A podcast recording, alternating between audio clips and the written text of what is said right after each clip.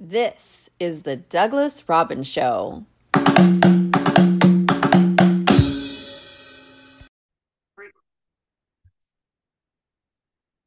Welcome to the den, everyone. Welcome back. This is a very special episode for me today. This is actually my 100th podcast, so I'm pretty excited about it. And I wanted to do something even more special than usual. And that is, I wanted to talk about the earth. The earth is everything to us. It is everything we eat. You know, people talk about Mother Earth, and and, when you really think about it, she truly is the mother that provides. So we're gonna get at some stuff today, and I almost feel like I'm in a trance discussing it. So everything we eat, let's talk about the ocean for a moment. There's these vast oceans. Yes, we have fish farms, but you know, lobster from the ocean. Think about how many people are eating lobster at the r- restaurant you go to, and then times that by the, the size of the town, then the country, then the state, then the country, then the world. I mean, you have millions and millions of people eating tuna every day, eating salmon every day, swordfish, whatever it might be. It's the earth that provides this. And to me, whenever I do like the math and just start thinking about it, it just astounds me when you think, excuse me, we were down in Point Pleasant Beach, New Jersey the other day, and we, you know, got some lobster, and everyone else was doing something similar. And I just started thinking, how many people are eating this food right now? This this creature from the earth, from the ocean, and it just got me thinking, how many things are being consumed at such an incredibly high rate, obviously putting tremendous pressures on the fisheries, on cod, on life, because, you know, just 30 years ago, there was half the population or so on the earth. In another 30, 40 years, it's going to be, you know, I think we're at 8 billion right now. We're going to have 12 billion. Tremendous pressure on the planet and the ecosystem. But it is remarkable how much comes from the earth. And we're going to get into that because everything everything comes from the earth. And that's the thing we get kind of calloused and arrogant and entitled that oh just the earth. Yeah go get it at the store go get whatever. But it is this gorgeous unique planet we live upon that provides so much. And it's not just food, it's the clothes you wear from the earth, the house you're sitting, the framing, all the materials from the earth, everything in your house from the earth, every manufacturer, all the chemicals, everything comes from the earth. And yet we often kind of ignore it or get disconnected from this idea that we are part of it and we are connected to it. Another thing that just astounds me is trees ocean plankton you know uh, the ocean pr- produces oxygen trees bushes etc grasses produces oxygen and we put out co2 and miraculously the trees bushes foliage absorb co2 it's a fascinating balance. Animals create even fish create CO2 and seagrasses plankton absorb the carbon. Trees pr- create oxygen we create CO2 it is this beautiful symbiotic balance that is so fascinating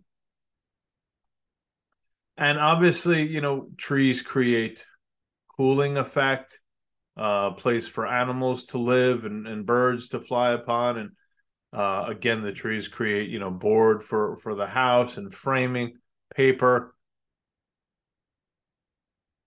It's so miraculous to me that this balance exists.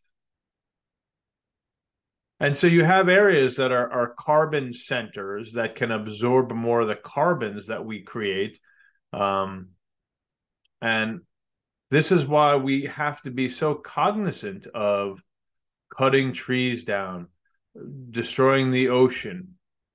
It throws, I mean, forget about plastics for a moment and all the harm we're doing um, with fossil fuels, but you must have this balance because once you disrupt the balance, you throw everything off. And obviously, with climate change, that's a concern, you know, struggling. But it comes back to this balance. Wanted to get into a few other things. You know, when we see, like I said, it's about the earth, but it's about life. when you see a fox in your yard, or turkeys running in your yard, or a bald eagle overhead, you stop. You feel touched by it. It's special because you're connecting to this sacred place, this harmony, this beauty that we are all connected to. When you see a bear running, it's a, it's incredible, or a bison, or just a beautiful flower that touches you for the moment when you're hiking. We all share a DNA. We all share, even the slug and us share a DNA. The dolphin and us share a DNA. Trees and us share a DNA. We're all connected. We're all relatives. And so when I see the collateral damage of cars, and I'm sure you see it as well, on the side of the road, see dead raccoons, dead squirrels, I saw a dead bear the other day on the highway. It, it broke my heart. He's just trying to get across the highway because he didn't have any other means. There are no animal corridors over here that I know of that animals could freely walk. And so it's so easy again to get desensitized. Oh, I didn't do it. Just keep driving. But we often feel powerless. How many deer do you see on the side of the road? And again, you know, yes, it was not you, but it might have been you. I've hit things on occasion. Try not to, but sometimes they run out and you can't. And it breaks your heart, right? This is why I think all of us, except for the psychopaths, have that love, that compassion, that connection, that desire to make things better and to protect things.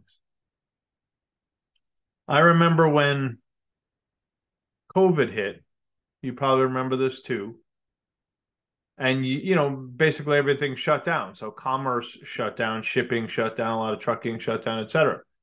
And you would hear story after story of animals, birds, otters, seals coming back into. I remember the Venice canals. They hadn't seen an otter or, or, or seal in 100 years. And things came back in a rapidly short amount of time. The harmony of the earth was back in balance. The carbon output w- w- was lower, the petrol use was lower, pollution started cleaning just because of the lack of use. There weren't, weren't people weren't dumping gas, you know, from boats and plastics because they were sloppy and just things going overboard and you know. The harmony the balance is always trying. But we keep harming this. You know we're this only creature to harm its environment we we claim to be so friggin' smart, but we're idiots half the time. And uh, we go shrug our shoulders. Oh, we can't do anything about it. We can do things about it. It wasn't always like this. They didn't know plastics were going to be so incredibly well made and last so long. So there's just so much out there that is beautiful in this earth. There's also, you know, you probably have all heard of the Gulf Stream, right? It runs up from along the east coast of the US. um, and goes up into the north. So it brings warmer waters and nutrients. But there's also a California stream, a Kuroshio Agulhas, Antarctica uh, circumpolar, and thermohaline circulation. And this helps regulate the Earth's temperature. These streams that run within the oceans and they distribute species and plants and nutrition.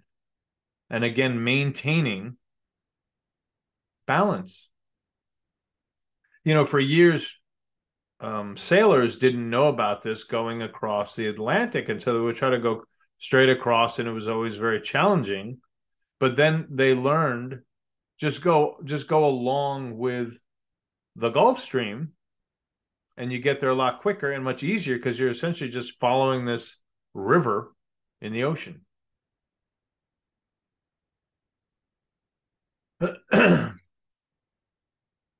There's so much that this earth provides. And it is such a blessing. I mean, the balance, my goodness, you have a, the sun that's 93 million miles from here. It looks like it's in our sky. It is not in our sky. That is an optical illusion. It is 93 million miles from here. Nowhere near our sky, but it looks like it is. Looks like it's just sitting in in our atmosphere. It is not. And then you have the earth with this harmonious temperature for the most part. Right? You have rains that replenish. You have the sun that that grows, photosynthesis. You have pollinators that spread.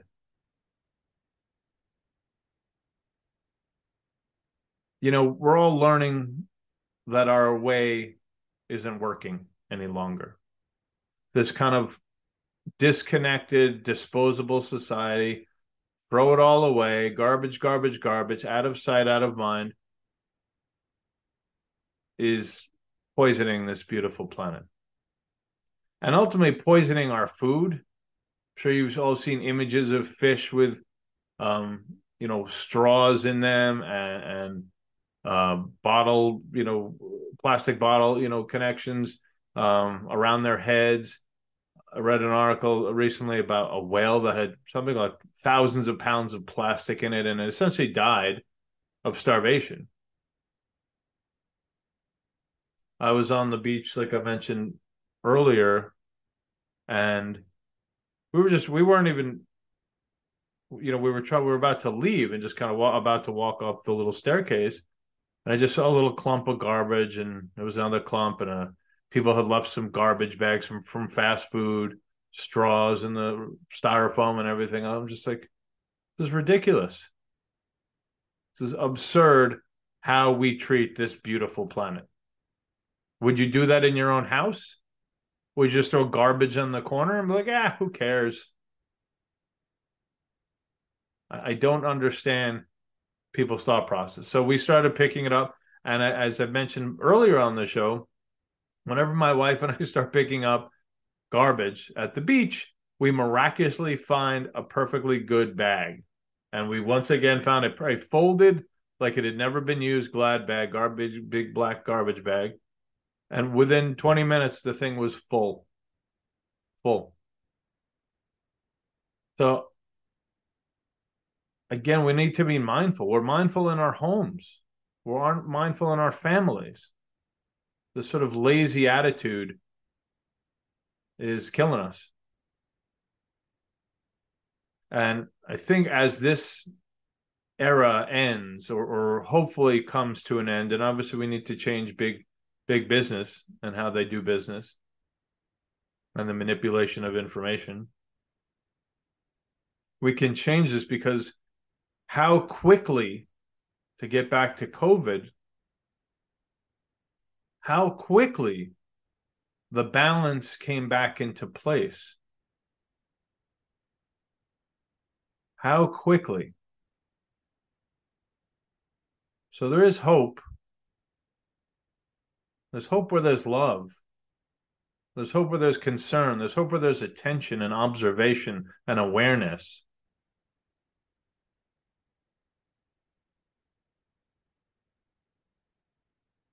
And all starts with mindfulness and saying, hey, no, no, no, Th- this needs to change here. Enough's enough.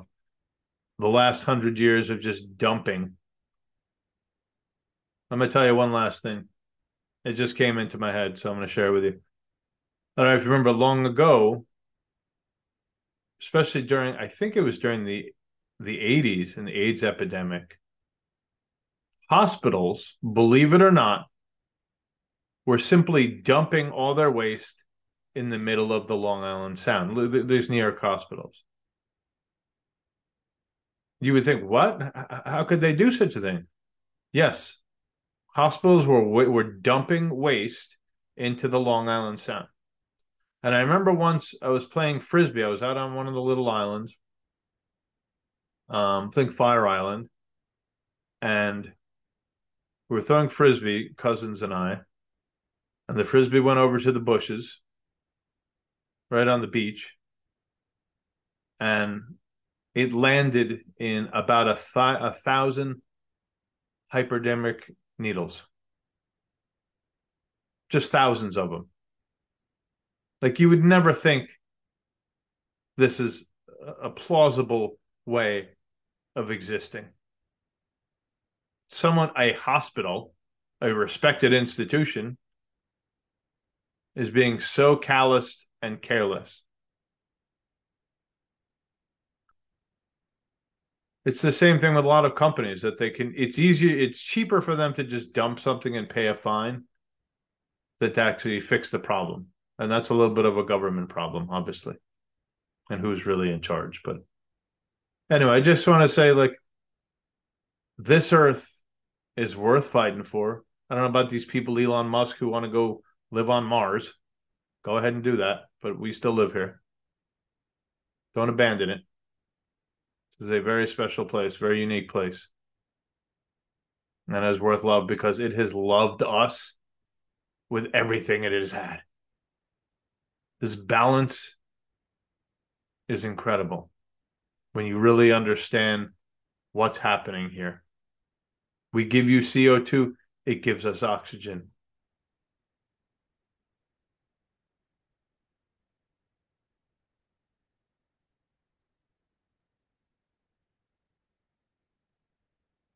Mm-hmm.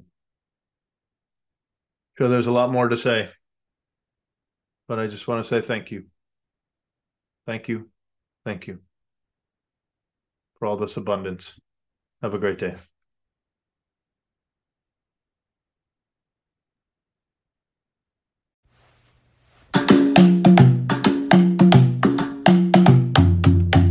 Thank you for listening to the Douglas Robbins Show. To find out more about Douglas and his books, check out douglasrobbinsauthor.com.